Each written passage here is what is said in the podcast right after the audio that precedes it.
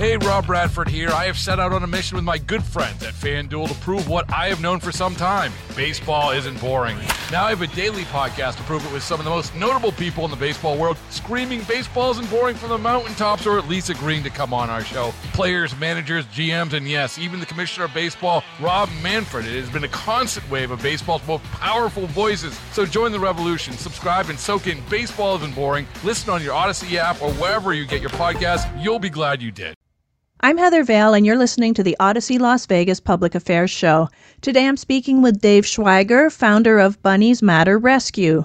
Bunnies Matter is a group of volunteers dedicated to helping dumped and unwanted bunnies in the Las Vegas Valley.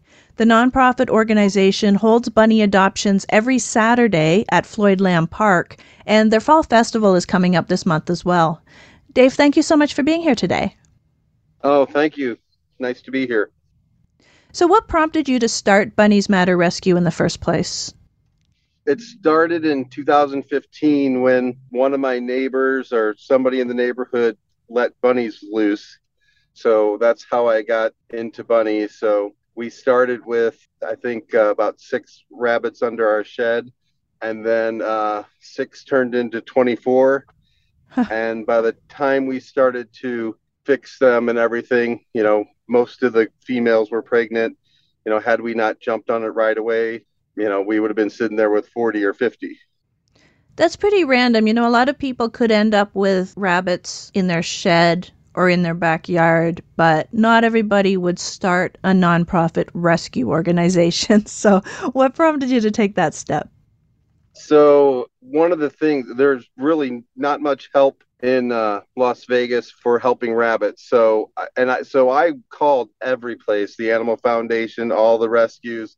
Nobody could help. Finally, uh, my cousin, who actually does some animal rescue stuff, Stacy ran a group called, uh, and she had just done this uh, a Facebook group she called Bunnies Matter in Vegas too. Mm-hmm. So and I actually, she was feeding these feral bunnies out at the uh, mental health facility at Jones in Charleston. So I actually became her first her first volunteer because I saw her struggling to try to figure out a solution to rescue them. Mm-hmm. So I came up with a plan. I did the, the website Bunnies Matter. We had uh, people feeding bunnies seven days a week, two times a day, feeding and watering them. And we did that for almost two years before we caught a break and were able to rescue uh, upwards of 700 bunnies. Wow. Why is there such an issue with abandoned bunnies in the Vegas Valley? A few reasons. The the number one reason there, there's a cuteness factor with bunnies. Mm-hmm. So um, pet stores and feed stores and anybody else, you know, they're selling them for 25, 50 bucks. People have no idea that it costs two to six hundred dollars to spay or neuter a rabbit. So the two main things that drive people abandoning bunnies are the cost of spay and neuters, which there is no low cost spay or neuter facilities in Las Vegas in a city of 2.8 million people. Wow. So that's okay. number one, which I kind of, the Animal Foundation is supposed to do low cost public spay and neuters for animals. Someone chose just to do dogs and cats, I guess because it's cheaper. Yeah. And then the second problem that contributes to it is that all our animal control jurisdictions they ignore the rabbit problem. Uh, unless it's a dead rabbit, they don't touch it. So interesting. So that you combine no low cost spay and neuters with uh, animal control that doesn't go grab rabbits when they're dumped in a park when there's two or three. Two or three bunnies can turn into a hundred in less than six months if you don't capture them and get them out and get them fixed. Okay, so Bunnies Matter is based at Floyd Lamb Park. Why did that park become the place where people dumped their bunnies? So when we first start, when Stacy and I first started, and I was helping her, the uh, mental health facility was the largest dump site in Vegas. Floyd Lamb Park was the second one, and I actually started a feeding and watering program, or helped. There was somebody over there already doing it, a little bit, but I saw what they were doing and I said, "Hey, I'll help you. Look what you know we're doing over here." So what happened is Stacy and I actually split ways after we rescued the 700 bunnies. Mm-hmm. She's since stopped rescuing, And then Michele Fiore, who's Ward 6 at Floyd Lamb Park, had asked if we could help rescue the bunnies. They had attempted to rescue them and kind of failed, and some got killed. So I said, Hey, I'll do it. So that's how my Bunnies Matter rescue started. I just took our website we already had, got some volunteers, and Stacy did help. And some of the people from the original big rescue that we did at mental health facility did come over and assist and help, you know, including Stacy. Uh, actually, our, you know, one of our vets that we had that did the first rescue. And this ended up being a lot smaller rescue.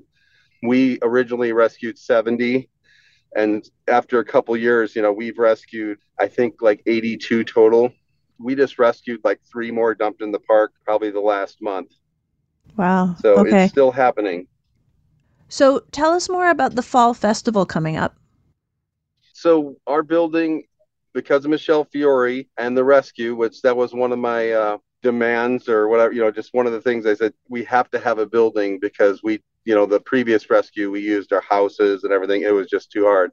So mm-hmm. michele fiore was able to give us a building inside the park to be able to rescue bunnies. And so now at the park we do a fall festival every year. Well this is our second annual. And we just have games and you know kind of one of the biggest problems with rabbits is or one of the other problems is that there is very little education about rabbits and how they live how they reproduce what they need to be a pet for you so that's kind of like we do the fall festival and we have education mixed with games. And like in this one, we're having a game where they go, it's like follow the bunny trail.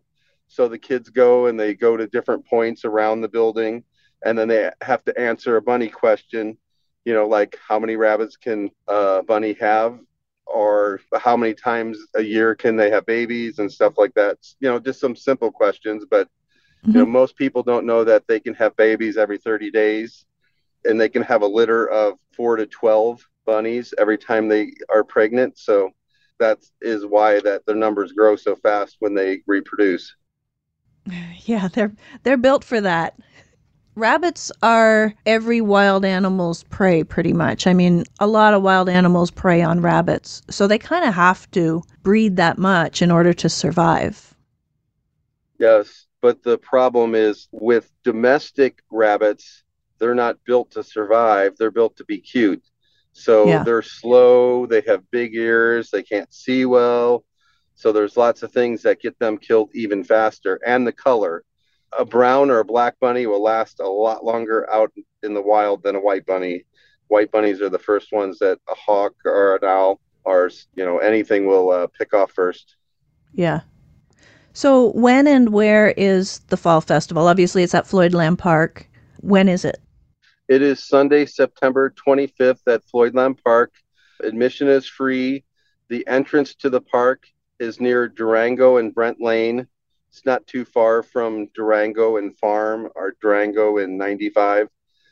And just like I said, no admission. There, we, we're doing like a little fundraising kind of stuff. Uh, kids can get like six tickets for five dollars and they can play different games and spin the wheel and there's a fishing game and lots of other little games that they can play cool okay and what about the regular adoptions on saturdays what happens on those days so every saturday from 10 a.m to 3 p.m we hold adoption events which are also educational events we have currently have 17 pens most of our uh, rabbits are in pairs, but we do have some singles.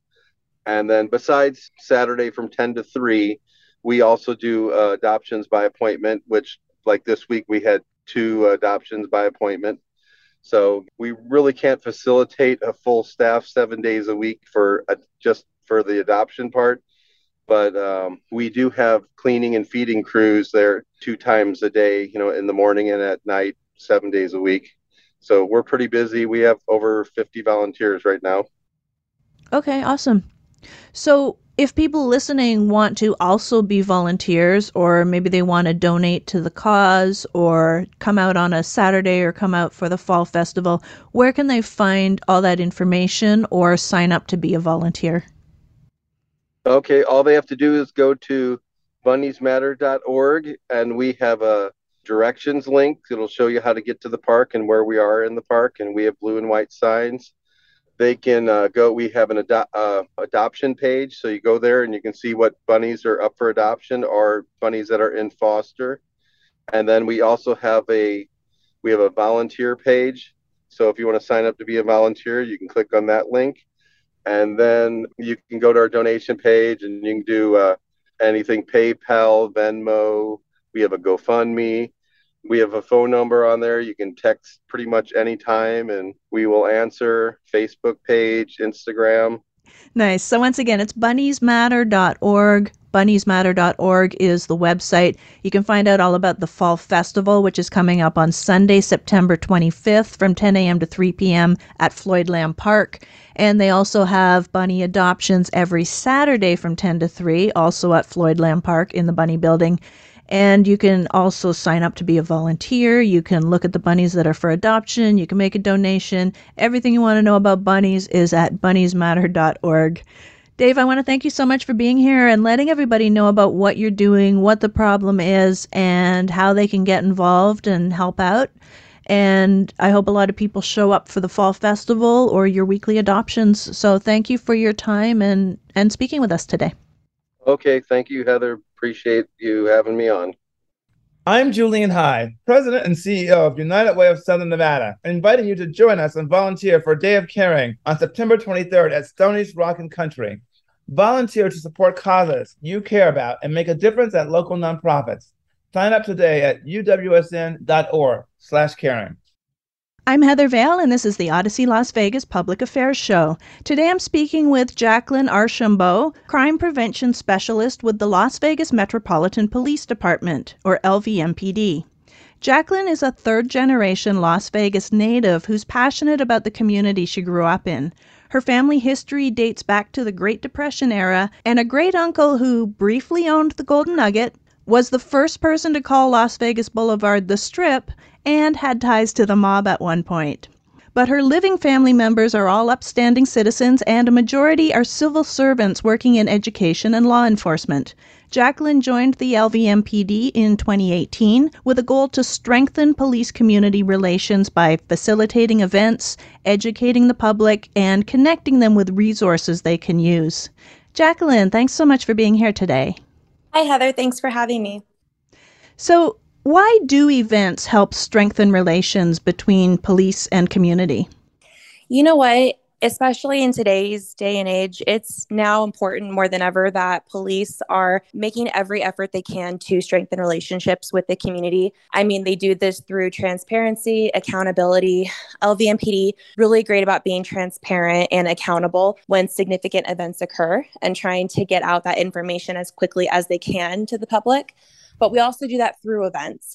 And when we host events like National Night Out, First Tuesdays, Coffee with the Cop, all of these events are what our really good attempts are to, you know, educate the community, promote maybe awareness in the community, and invite the public to come out and spend time with us and to see that, you know, police officers are people too. You know, they're humans and, you know, we live and breathe in the same community that they do and we're all on the same team in terms of wanting to do better for our community. And so when we host these events, we're trying to create a comfortable space where people can come out, you know, interact with us, you know, ask us any kinds of questions that they want and just see that, you know, we are people too and we're just trying to have a good time and celebrate with them. Okay. So I know what First Friday is, but what are First Tuesdays? So, First Tuesdays is something that a lot of police agencies participate in, including Metro. So, First Tuesday um, occurs the first Tuesday of every month. And basically, police agencies, a lot of them will invite the general public into their substation and they'll bring in a guest speaker and they'll talk about something that might be burdening the public or any big issues or things that have to do with public safety. So, for example, last month I had our HOT team come in, and HOT team stands for Homeless Outreach Team. And they talk to our citizens about resources and ways that they can help out a homeless citizen that they may see on the street or you know phone numbers that they can call to get them assistance so it's an event we have once a month it's only an hour long and typically we also provide you know food and, and, and beverages as well so it's a really great time to meet up with people in the community and hear their side of what's going on locally Nice. Okay. And what about coffee with a cop? I've never heard of that. Coffee with a Cop is great because one, you get free coffee and typically a pastry. But two, a lot of police agencies, especially with Metro, we like to pop up at different locations, you know, whether it's Starbucks or Albertsons or, you know, a local church. We'll kind of pop up, um, we'll help provide pastries and coffee, and we'll invite the public to come in and have coffee with us and maybe ask us any burning questions that they might have as well. Okay. And then what is the National Night Out or NNO event? National Night Out is um, one of the biggest events of the year, and this is a nationally recognized event. And our police agency is one of the many that participates in it.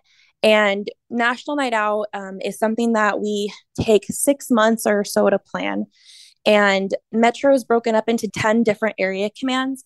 So a lot of the area commands kind of do their own national night out or they'll team up with other area commands and host big ones.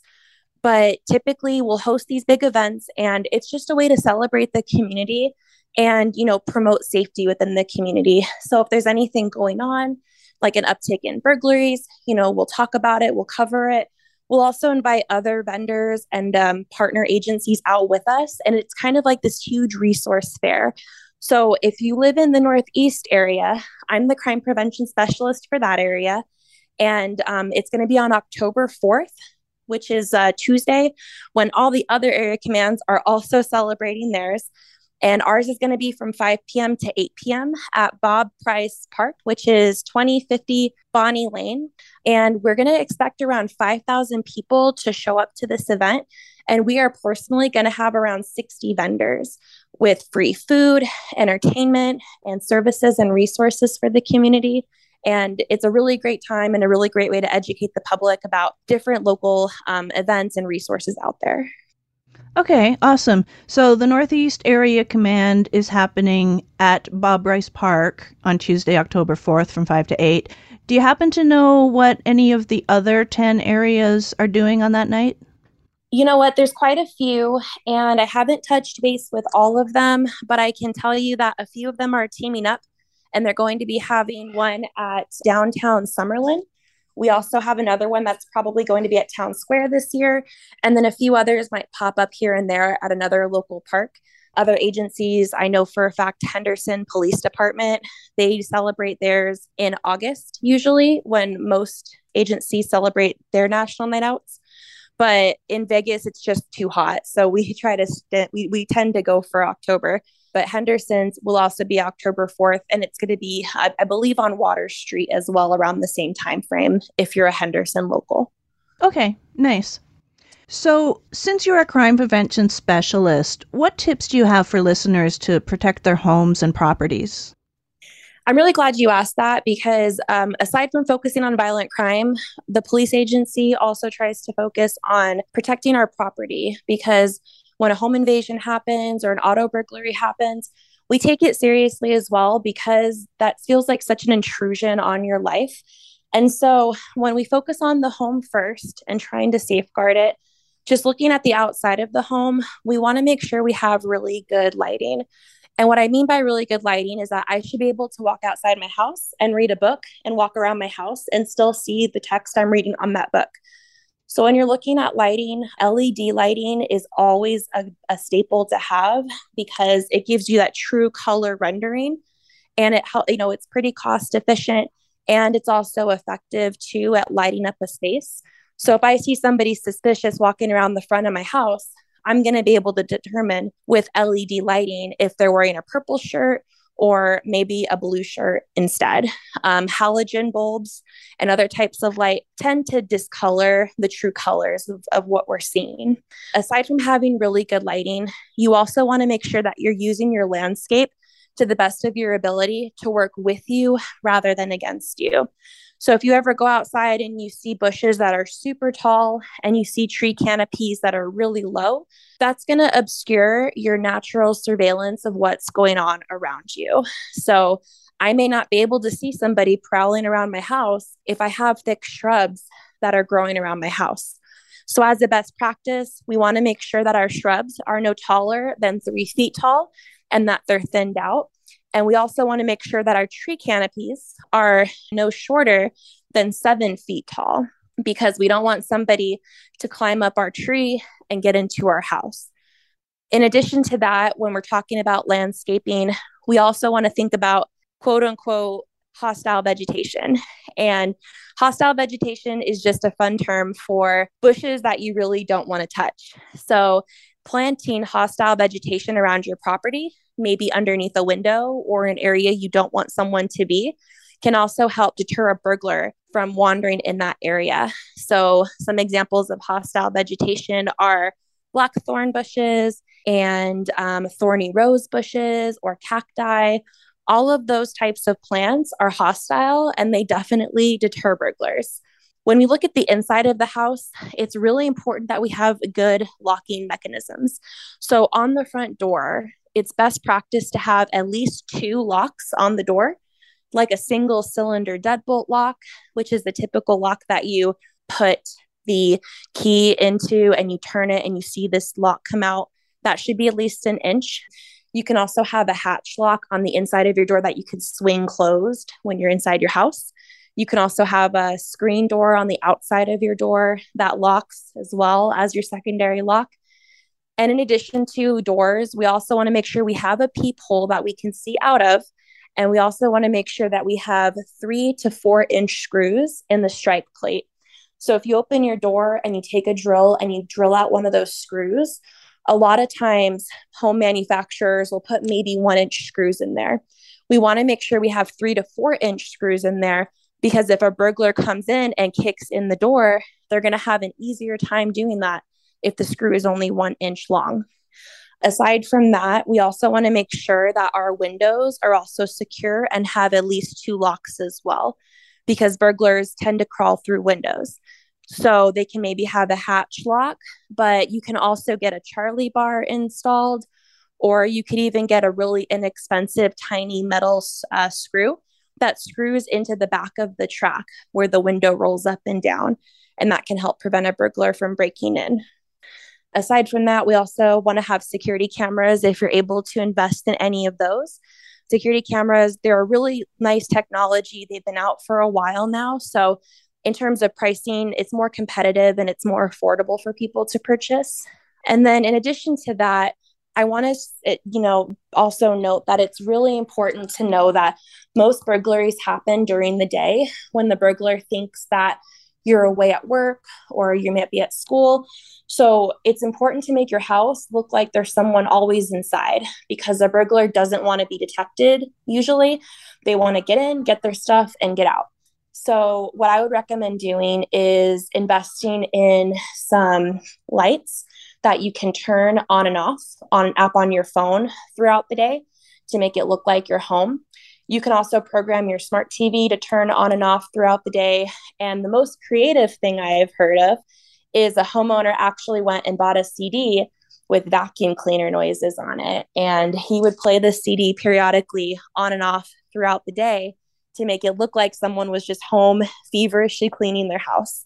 so if I'm a burglar, I'm not going to go to that house if I hear someone vacuuming. I'll probably go down the street at this house where the lights are off and I don't think anybody's home. Yeah. To dive into auto burglaries, that's another big one that we see. With auto burglaries, same principles apply. We want to park our vehicle in a secured parking lot or in a garage. If that's not possible, try to park your vehicle where there's really good lighting, maybe security cameras. Um, vehicles really should be parked in an area where there's a lot of quote unquote natural surveillance. And what I mean by that is there's people kind of hanging out in the area maybe they're eating lunch or they're at the park and they have eyes that are kind of scanning the area and just observing and taking in what's going on. You know, it's not really enough to park your vehicle in a high traffic area where people are just quickly walking by or driving by. but you want to park it in an area that's being constantly monitored and observed. In addition to that, you know, always make sure your car doors are locked. That's a common thing to know uh, because, you know, criminals, they will smash through your window, don't get me wrong, but a lot of times they also want to be undetected. So you'll see somebody just go door to door, you know, checking car door handles until they find one that's unlocked. So always make sure your stuff is locked. And then I would just say my last big piece of advice for vehicles is don't leave anything valuable out that someone would want to grab.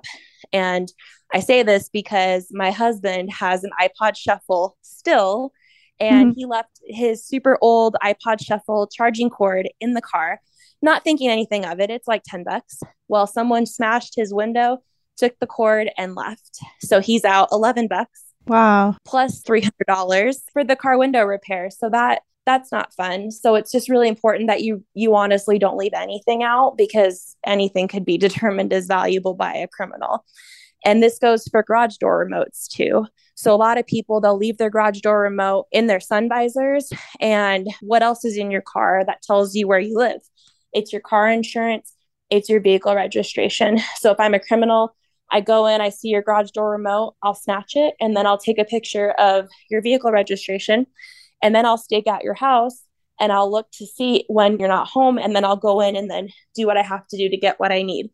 So that's another big thing too to keep in mind is not leaving anything like that either inside your car.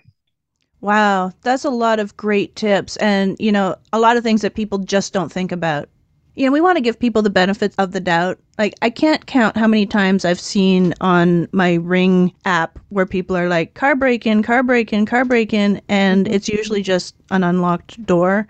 Mm-hmm. It's just mm-hmm. not something people think about. Well, it's in my driveway. Why would I lock the door? Well, yeah, we have to be vigilant, right? Absolutely. People are brazen enough to pretty much do anything. So, you know, working in this line of work, I've my head's on a swivel. I'm constantly thinking, you know, did I lock this? Did I hide that sort of mentality? And, you know, it's unfortunate that we have to do that nowadays, but it is what it is. Vegas is a very large community. You know, we're very population dense. So you can never be too careful and you'll never be sorry for ever being too careful at the end of the yeah. day. Yeah, absolutely. Okay, so where can people find out more information about the Las Vegas Metropolitan Police Department and the various community initiatives and events that you have going on, including the National Night Out? Absolutely. So, first and foremost, you can always go to lvmpd.com to find out more information, whether it's how to file a report, upcoming events that we have going on, or if you have any questions about your local area command because we do have 10 of them. We're a huge city. Aside from that, you can also follow our various social media pages. If you live in the Northeast area of town, you can go on social media and type in LVMPD NEAC, and you should find our page. But all the area commands also have their own pages where they promote their own events, and they'll also spread awareness about anything going on that might be affecting that specific uh, local community. And aside from that, you know, when you go on the LVMPD website, you can also contact your own crime prevention specialist and find out who that is and see if there's anything that you should be doing to keep yourself safe depending on what kind of, you know, neighborhood you live in and what kind of crime trends are going on in your area. I do also want to add that LVMPD is hiring and that's one of our bigger initiatives because we're trying to um, get enough police and police dispatchers and staff out there to help service our community. So if anyone's interested in applying and you're 18 or older uh, and you're a US citizen, please go to lvmpd.com or protectthecity.com and you can see what current job openings there are and see if you qualify and put in an application because this is a really great place to start a career. Nice. Okay. So lvmpd.com is where to find all the information about the Las Vegas Metropolitan Police Department, including the upcoming National Night Out events and other events that they have going on. Now, the National Night Out event is taking place this year on Tuesday, October 4th. From 5 to 8 p.m. is going to be the one at Bob Price Park. That's for the Northeast Command. And there will also be events happening that same time frame in downtown Summerlin, Town Square, and Water Street in Henderson, among others. As she mentioned, there's 10 And Jaclyn, I want to thank you so much for being here and letting us know, first of all, what's going on in the community, what kind of events you have going on, because I think a lot of people aren't even aware that the police department puts on events like this. And then also the tips that you shared were just so valuable. So I want to thank you so much for being here and letting people know about your expertise. All right. Yeah. Thanks, Heather, for letting me on the show and having the opportunity to have this platform. I really appreciate it. Cancer screening can save your life. Begin cervical screening at age 25. At 45, colorectal and breast screening. At 50, discuss lung screening with a doctor. Find resources for free and low-cost screening at cancer.org slash get screened. This is a public service message from the American Cancer Society. I'm Heather Vale, and this is the Audacy Las Vegas Public Affairs Show. Today I'm speaking with Brittany Aldous, Patient Family Coordinator for the Pediatric Brain Tumor Foundation, or PBTF, as well as Sarah and Luna Duran, one of their star families impacted by pediatric brain tumors. Luna is six years old and in first grade. She had two different brain cancer diagnoses before she was three and is visually impaired because the first tumor took her vision. The Pediatric Brain Tumor Foundation fights to eradicate brain tumors, the deadliest childhood cancer. Their Ride for Kids events are the longest running motorcycle charity event in the nation, and we've got one coming up next month. Brittany, Sarah, and Luna, thank you all so much for being here today. Thank you so much for having us. Yeah, same here. Thank you so much. Thank you. Thank you, Luna. You're a very, very brave girl. Now, we are going to ask you a couple questions in a second, but first, let's give the listeners a little bit of background. Brittany, if you could let us know when was the Pediatric Brain Tumor Foundation founded and what exactly does it do? So the the actual national foundation was founded it was like a grassroots effort founded by a couple back east and there was like a little child that had a brain tumor and they just it was in the 80s i think 1981 and they they were like how can we help our neighbor? And they put together this motorcycle ride and they raised money to help this child in in their neighborhood. And since then pediatric brain tumor foundation picked up in i, I believe in 1995 uh, and turned it into a charity with a mission that is care cure thrive and that's when Ride for Kids was born. And Honda became a national sponsor in 1995. And now, all over the country, there are rides literally all over the country where hundreds of motorcycles get together. And the great thing is, the funding that's raised by these motorcycle rides goes straight to fund research to end, like you mentioned, the most deadly form of childhood cancer. And we have funded research and new developments that are helping kids live longer, which is just amazing. Yeah. And as far as Las Vegas, our first ride was in 2005. Okay, awesome. So we'll talk a little bit more about the ride for kids, but first, Sarah, I want to get your story.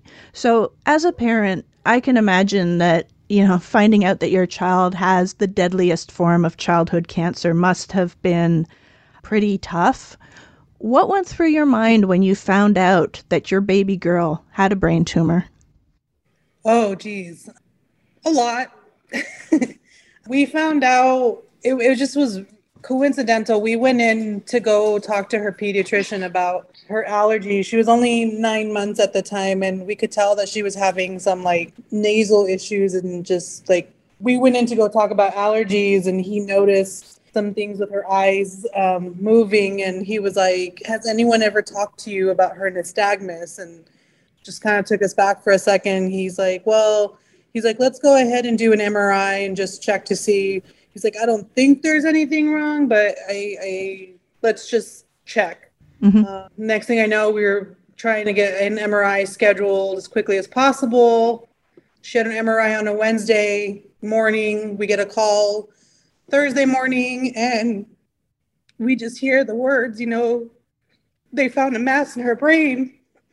And you just kind of just stop everything. And I just remember, like, I was at work and not knowing what to do, I just looked at my manager and I was like, I gotta go. And that day we went home, got a call from our childhood cancer kids here and they said we're rushing you to the hospital and so within 24 hours our life was just turned upside down and we were just in a whole new level of life that we just never anticipated and that honestly that you probably don't want anyone else to go through and then to get it to hear it a second time it's just it was devastating for us just not knowing where what's going to happen where our life's going to go and you just kind of take things one day at a time and see what happens Yeah. Yeah, that must have been very rough. I'm sorry they went through that. Luna, you're in first grade now. What's that like? What do you do on a daily basis? We do so many things. Like what? What's your favorite thing to do at school? Go to music. Do you sing? Do you play an instrument? I do. I do all those things. That's awesome. So you might be a, a famous musician one day. Yeah. Guess what I want to be when I grow up? I would love to know what you want to be when you grow up. A composer. Wow. Wow, so you're really into music. Yeah, because guess what? What? I made up a pajama song. Can we hear it? Yes. Okay, go for it. I'm in my pajamas. I'm almost ready for bed. I'm in my pajamas. I'm gonna rest my head. I will have knots tomorrow when I do my hair. I'm in my pajamas. I'm almost ready for bed. That's great. I love that. Mozart started composing when he was five as well, so he was right around your age. So, you know, you're in good company. I think you That's could. be- crazy. Yeah. so, Luna, you know, it sounds like you know how to have fun and you're very creative and you're very smart. But when challenges come up, what is it that keeps you going? What what helps you like get through the hard times and just thrive? Hmm. Like, do you talk to yourself? Do you tell yourself how strong you are? I tell myself how strong I, I am. Do you want to know how strong I am? I do want to know how strong you are. she's showing you her muscles right now Okay, awesome. So, Luna, you know, the Ride for Kids event is coming up. What do you think about that with all the motorcycles and everything? that sounds cool. Are you going to ride a motorcycle When? for the Ride for Kids? Maybe. We also have slingshots if mom doesn't want her on two wheels. We have three wheels. Okay, sounds good that's What cool. are you gonna do while I'm doing it? So, oh, we're gonna go through Red Rock. Have you been up to Red Rock? Yeah, they have like a bowling thing. Oh, not the casino, the nature. And we're gonna have like in the morning, we'll have a light breakfast, and I don't know if you like donuts, but we usually have donuts and I chocolate do milk. like donuts. yes. Uh, and uh, I usually, I usually make my kids eat a banana with their donuts. I don't know. Uh, yeah, we'll have bananas there, and uh, and then after you pick, because you're one of our stars, once you pick your special escort, if you if your mom let you, uh, we have these cool slingshots that are like decorated. Some are decorated like Batman, and some are decorated like Spider Man, and uh, we have Captain America, and just some really cool, some that look like, um, yeah. I've heard like a Spider-Man like theme song. I bet we can even have him play that for you if that's the the motor the The Spider-Man theme song. yeah. You can have. Um, hey, is there a new one? A new Spider Man theme song? Yeah, there's like a kind of music where they have like a theme album. Oh, that's cool. You can Yeah. try to look, you'll try to look it up. I will Luna- try to look that up and have it special for you. Oh. Luna, who is who's your favorite superhero? Who who uh, kind of superheroes are there? Well, there's Spider Man, there's Captain America, there's Wonder Woman, there's Superman, there's Iron Man, there's Phoenix. There's all kinds. Spider-Man. You like Spider Man? Yeah, he's pretty cool. You know what? what? I have a silly cousin who likes to be like Spider-Man. He likes to climb the walls. I was just going to say, what? He climbs the walls? That's awesome. What's your favorite superhero? Mine is Captain Marvel. That one? Yeah. Yeah, she's a she was one of the first Avengers. That's cool. Look her up. She's pretty awesome. okay, we'll try. Okay, cool. so, Brittany, why is it motorcycles for the Ride for Kids event? You know, because uh, honestly, bikers are some of the most caring and giving people in the world. They they are the most generous. And like I said, since the 80s, Ride for Kids has been going strong. And since Pediatric Brain Tumor Foundation kind of absorbed the their mission into their foundation, it's just a really cool event. And it just it works. Sounds like fun. It is. And and then with the slingshots, I don't know if you know much. I didn't know much about motorcycles until getting really involved with this ride. But there's like, you know, Har everyone knows Harleys and uh-huh. Indians and yeah. like the crotch rockets, Suzuki's and you know, the go fast ones. But then there's these uh and then like sidecars, but then there's uh these slingshots. And we have this really great team of slingshots and they escort our children with brain tumors. Um, now, of course, if, if uh, our stars want to ride on the back of a bike, we, in some event years, we've had up to 400 motorcycle riders gather at Town Square and go on this ride. So it is a, a big event.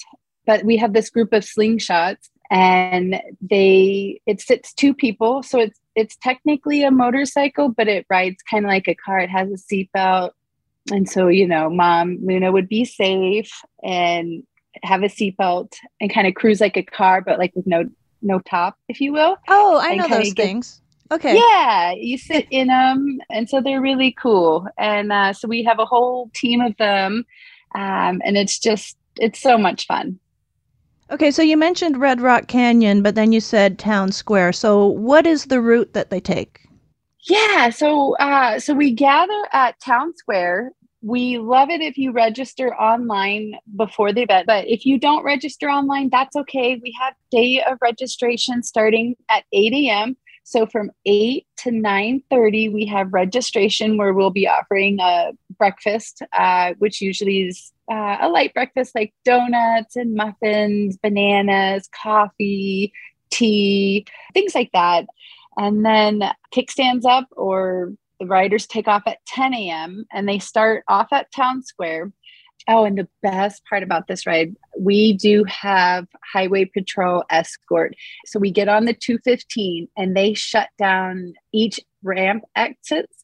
So mm-hmm. nobody can get on or off during our ride. And there's no traffic interference. So we have our motorcycle ride and it's just us, so no cars. And it is so cool when you're running through red lights legally. yeah. That's like my favorite part. And so then we exit off at Charleston from the 215 and we go up Charleston through the Red Rock Loop. And then uh, we're going to turn left onto Blue Diamond. And then we're going to end at Silverton Casino, which is at 3333 Blue Diamond Road this year.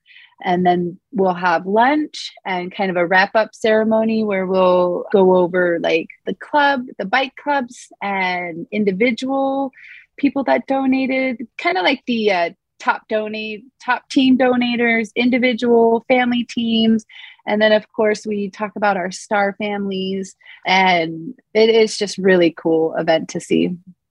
Yeah, that sounds amazing. We have a live band too at the end. So there's live entertainment, lunch, all the real fun stuff. Like the obviously the ride is a lot of fun. Yeah. But if you're not if you're not a motorcycle rider, the end point we have live music and lunch. So even that part is a lot of fun as well. That's cool. Sarah, have you driven a motorcycle before? I've ridden on one with someone, but I've never driven one myself. That sounds so much fun. That like, does. Yeah. Yeah. Luna, you are going to have so much fun on that day. I will. What are you going to do? Your mom is going to drive and you're going to ride right beside her on the highway with no cars. That's crazy. I know, right? Yeah, will you be there? I should come there. Yeah, this sounds like so much fun. I think I have to be there. Yeah, what do you, uh, you're gonna say? Wee. Whee! Yeah. so, speaking of that, Brittany, how can people take part in the ride? Yeah, absolutely. So, like I mentioned, we do have a link through curethekids.org, and I can provide you the direct Las Vegas Ride for Kids link. I have rideforkids.org slash Las Vegas. Yes. And so you can register ahead of time, and it is $40. With that $40, like I said, it gets you breakfast, it gets you a t-shirt, lunch, and then the the police escorted ride and all the fun swag stuff. We're gonna have some vendors out, live music. It feels so 2019. I'm so excited because the, the, the last two years, you know, we had to do virtual and Yeah. uh, but yeah, so it's going to be a great time. So you can register ahead of time or the day of. Just make sure you come at eight o'clock at Town Square, which is at 6605 South Las Vegas Boulevard. And it's called The Greens. And that's where we set up. It's kind of located by the AMC movie theater, but it's called The Greens at Town Square is Okay. where you can find registration if you if you want to do it in person. But online's easiest. Nice. Okay. And then if people are interested in helping out the Pediatric Brain Tumor Foundation in other ways besides the Ride for Kids, are there opportunities to volunteer or to donate or get involved in other ways? Yeah, so if you if you're just looking to make a donation, absolutely there's a donate button. Here locally, we have a task force where we we do things all year round for our local families. We try to put together goodie bags. We try to we have a new partnership with Raider Dad where we're sending our kids to football games during COVID, we were sending meals when we found out our, you know, our families got COVID. My favorite holiday is Halloween. So I, I try to do Halloween goodie bags where we just dropped them off, just special little things. So if they want to get involved and actually like volunteer and, and help us like on the ground, they can send us an email. It's LV Ride for Kids at gmail.com. Nice. Okay. So, once again, the Ride for Kids supporting the Pediatric Brain Tumor Foundation is happening on Sunday, October 9th. Registration and breakfast start at 8 a.m.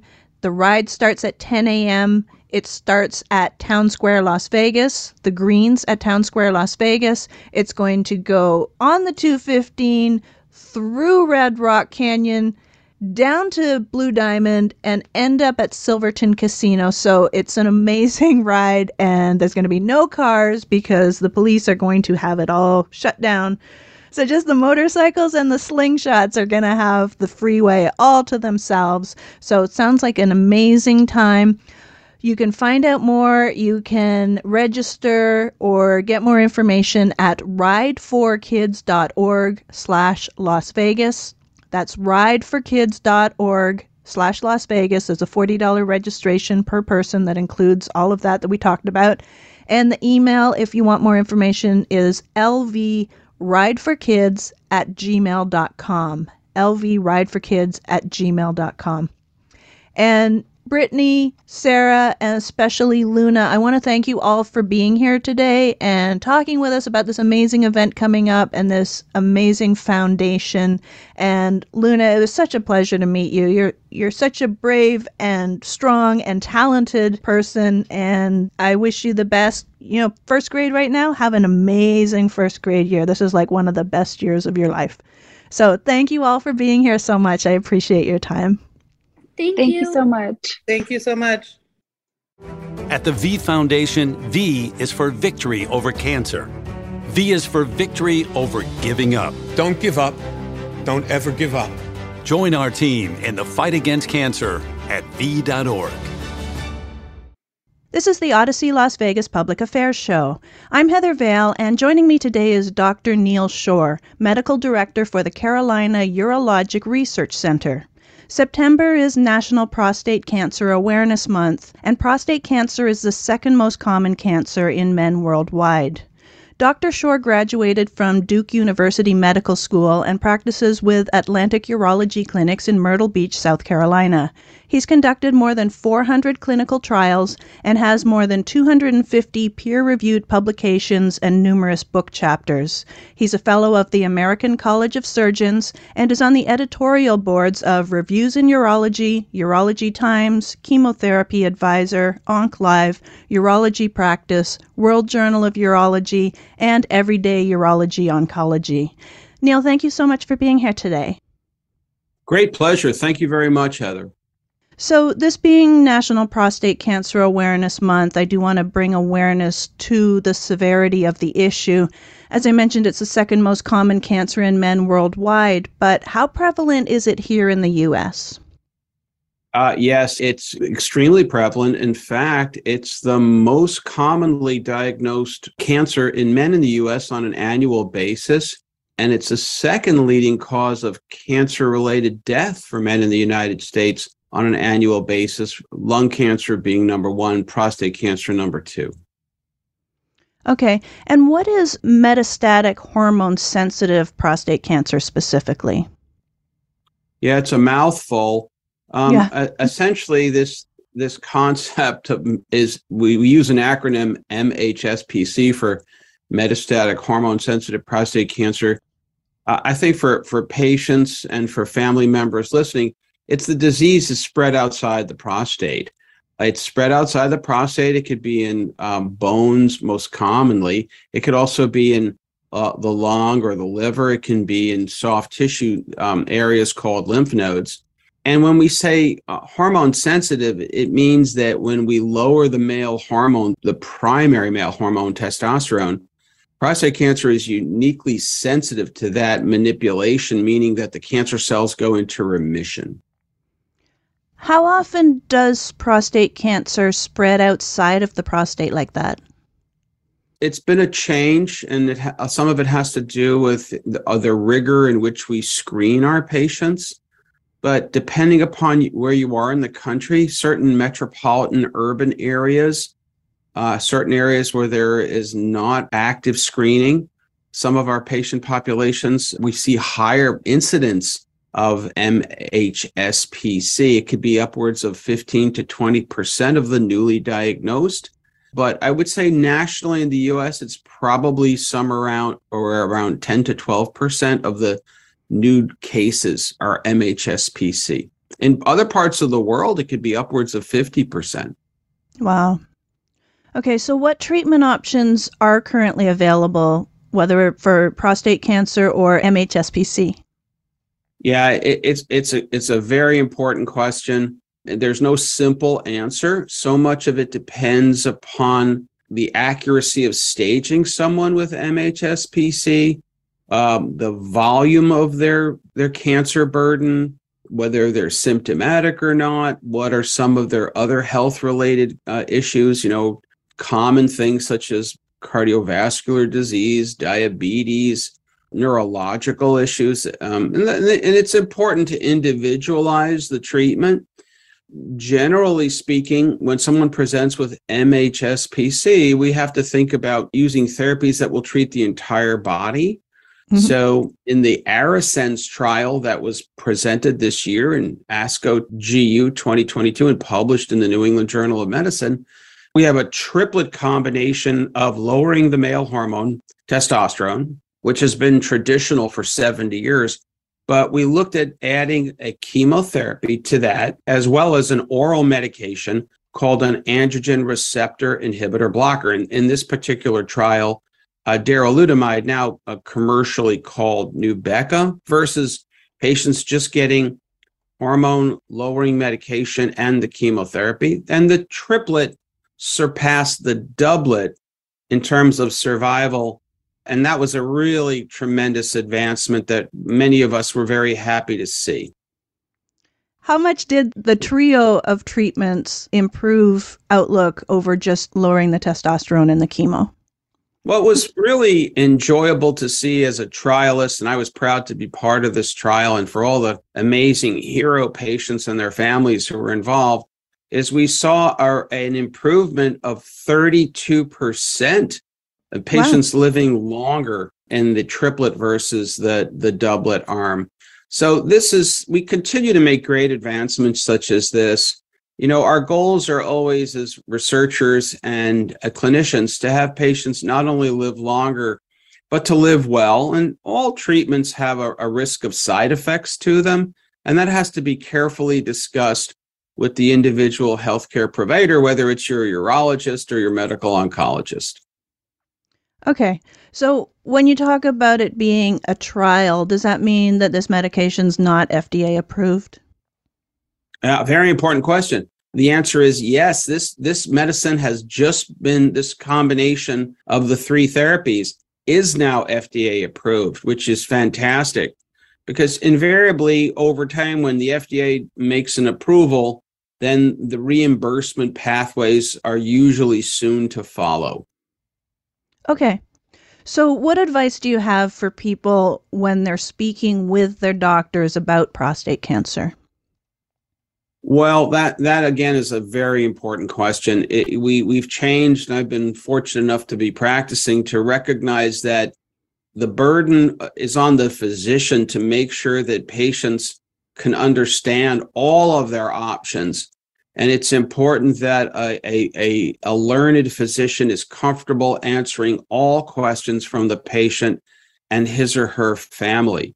So, for a patient to come in with their questions written down, bring a, a, a partner, bring a caregiver, someone to help further explore and listen to all the different treatment options. Okay, so how can people find out more about prostate cancer as well as its treatment and prevention? Well, there's so many uh, great sites to go to. Um, I'll just give you one uh, apropos of the advancement from that has come from the ARASENS trial, and that would be uh, Nubeqa, N-U-B-E-Q-A dot com. Pretty simple. Uh, and you can learn a lot more about the, the new advancement in, in prostate cancer treatment for MHSPC patients. Okay. So again, that's nubeqa.com, N-U-B-E-Q-A.com, nubeqa.com. And Dr. Neal Shore, I want to thank you so much for being here today, talking to us about the advancements and the trials that you were involved in, and letting people know more about prostate cancer in general. So I appreciate your time. Thank you. My pleasure. Thank you. Hey, Rob Bradford here. I have set out on a mission with my good friends at FanDuel to prove what I have known for some time baseball isn't boring. Now I have a daily podcast to prove it with some of the most notable people in the baseball world, screaming baseball isn't boring from the mountaintops or at least agreeing to come on our show. Players, managers, GMs, and yes, even the commissioner of baseball, Rob Manfred. It has been a constant wave of baseball's most powerful voices. So join the revolution, subscribe, and soak in Baseball Isn't Boring. Listen on your Audacy app or wherever you get your podcast. You'll be glad you did.